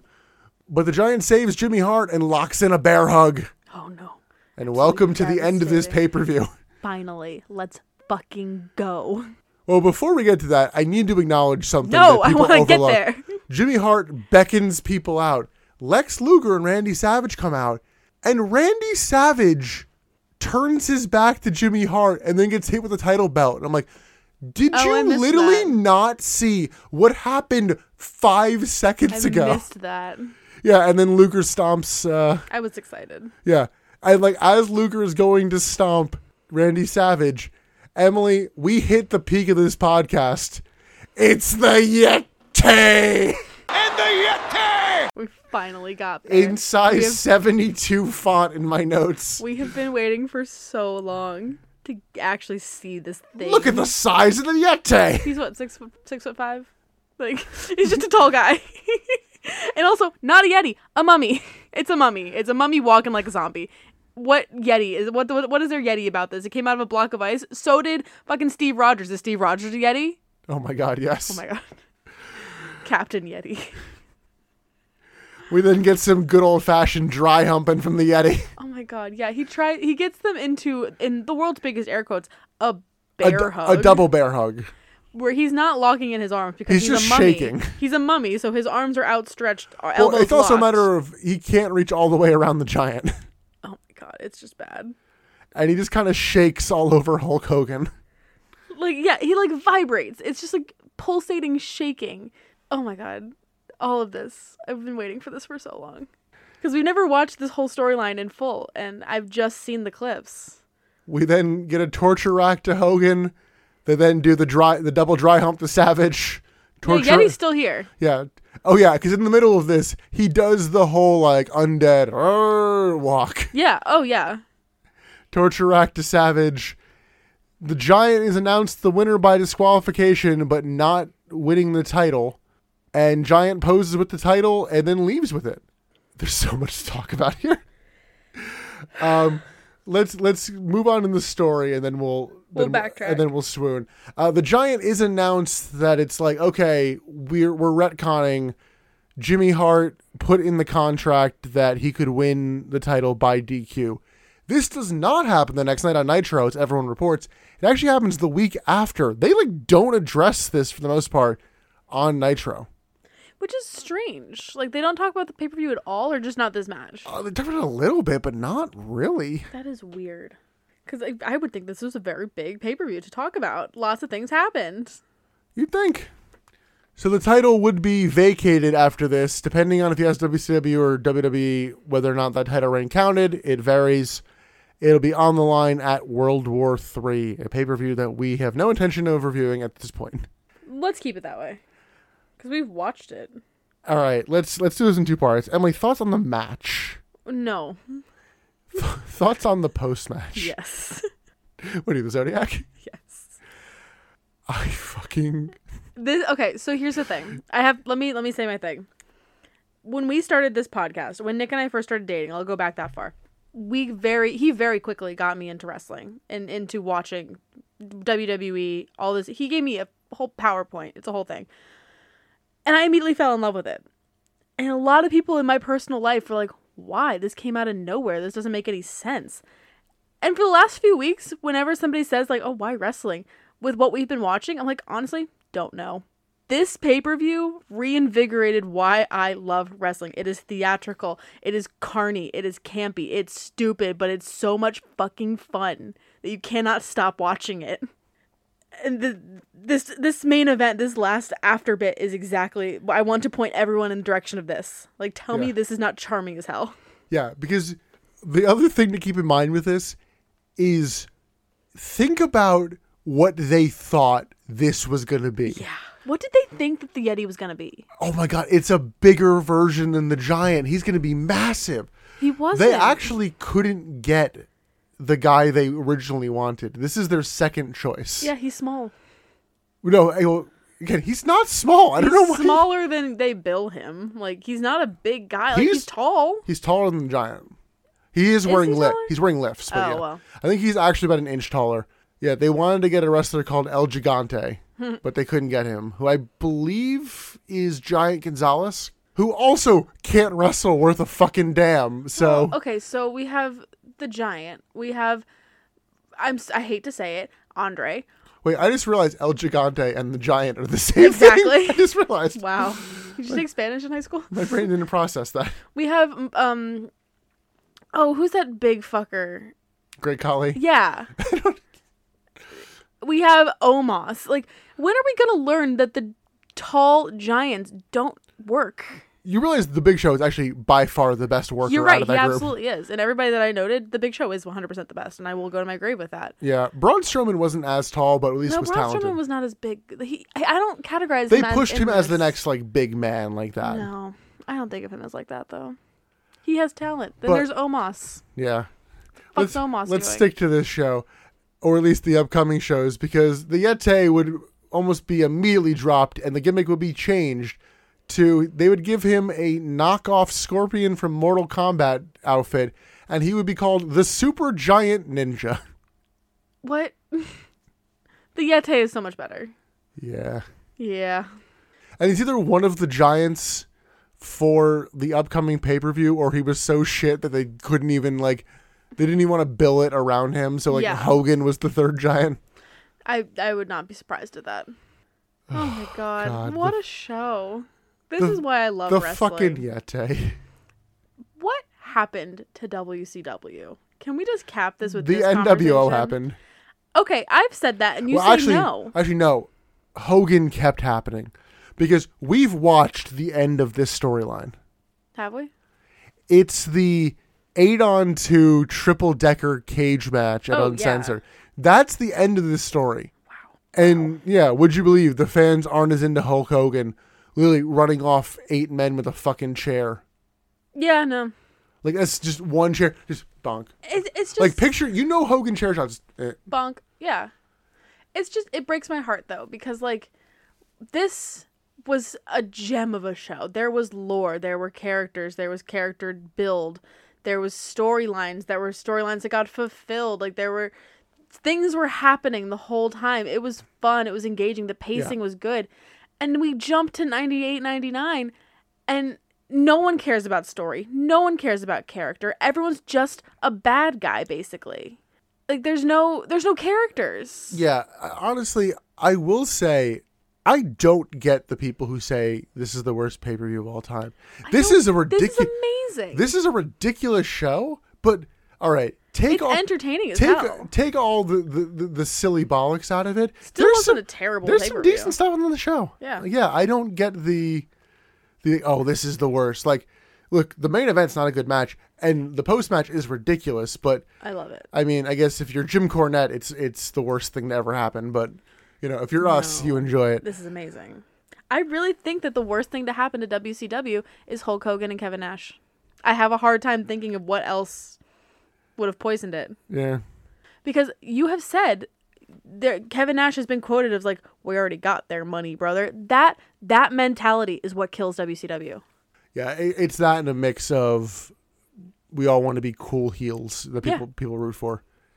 yeah i wish it was still like this Well, unfortunately, we will be getting back to our regular timeline next, but uh before then, let's wrap this up with best bit and MVP. Emily, what do you got? Okay, so my best bit is very obviously, well, I guess not very obviously. The Randy Savage promo was amazing. It was utterly fantastic. I was thinking that, and then I realized, Emily, why did we do this pay per view? Oh, he's my MVP. Emily, we d- he's my both. Emily, the entire reason people remember this show the is the Yeti. So he has to be the best bit and my Has to be the MVP. MVP. He was absolutely he was going to be my MVP from the start of this. If Earthquake as the shark had come out, this would not be a memorable pay per view. You know, it, would have been like, a, oh wow, remember that time they did a Monstrug match? The Yeti turns this show from that's a bit weird to legendary. Agreed. Yeah, he's my MVP for sure. We want to talk about the, the, the boy stable of better managers or characters and not wrestlers. I'm thinking Mount Rushmore of fucking bollocks. It's him, it's the Shockmaster, and I'll hear I'll hear arguments for the other two. Oh my god. It's a ma- yeah. Maybe if we're going purely WCW, I'm throwing RoboCop in there. Oh, I don't even want to ask. But no, I I agree. Chucky is Chucky number four on I there. don't want to ask. Um, let's move on. Scott Steiner's Tiger. Stop. You don't even know about that. I don't want to ask. Oh god, it's this next Nitro is gonna be a crash to Oh, it's earth. gonna suck. But the next Nitro is gonna be the August 30th. We're continuing to fall be so brawl. sad. Hey, maybe Sid will shout a bunch. Oh, gee, fingers crossed. You love that way more than I do. I'm gonna be sad. If it, if it's not a sad show, at least I will be sad. I'll try to just make a want few this. Yete jokes. I just want these. You know what I want. Until then, you can listen to the rest of our back catalog. Maybe get caught up for that episode on Spotify, Apple Podcasts, Google Podcasts, Amazon Podcasts, Stitcher, and iHeartRadio. Also, follow us on social media on Twitter and Instagram at Butts in the Pod and on Facebook at the Butts in the Seats Podcast. Good job. Emily, I'm sorry to drag you back into 99, I but don't wanna. Wrestling peaked in 1995, and I don't care who wants to fight me on that. But I promise, the first Vince Russo Nitro is October 18th. We still have a whole month. We will release that episode on October 18th. Okay. I am promising that now. Okay. But until then and until our next episode, I am once again the rare white Bengal tiger Nick, along with Sullivan, my son, Emily. Oh My God. And we'll see you next time on the Butts in the Seats podcast. Help me.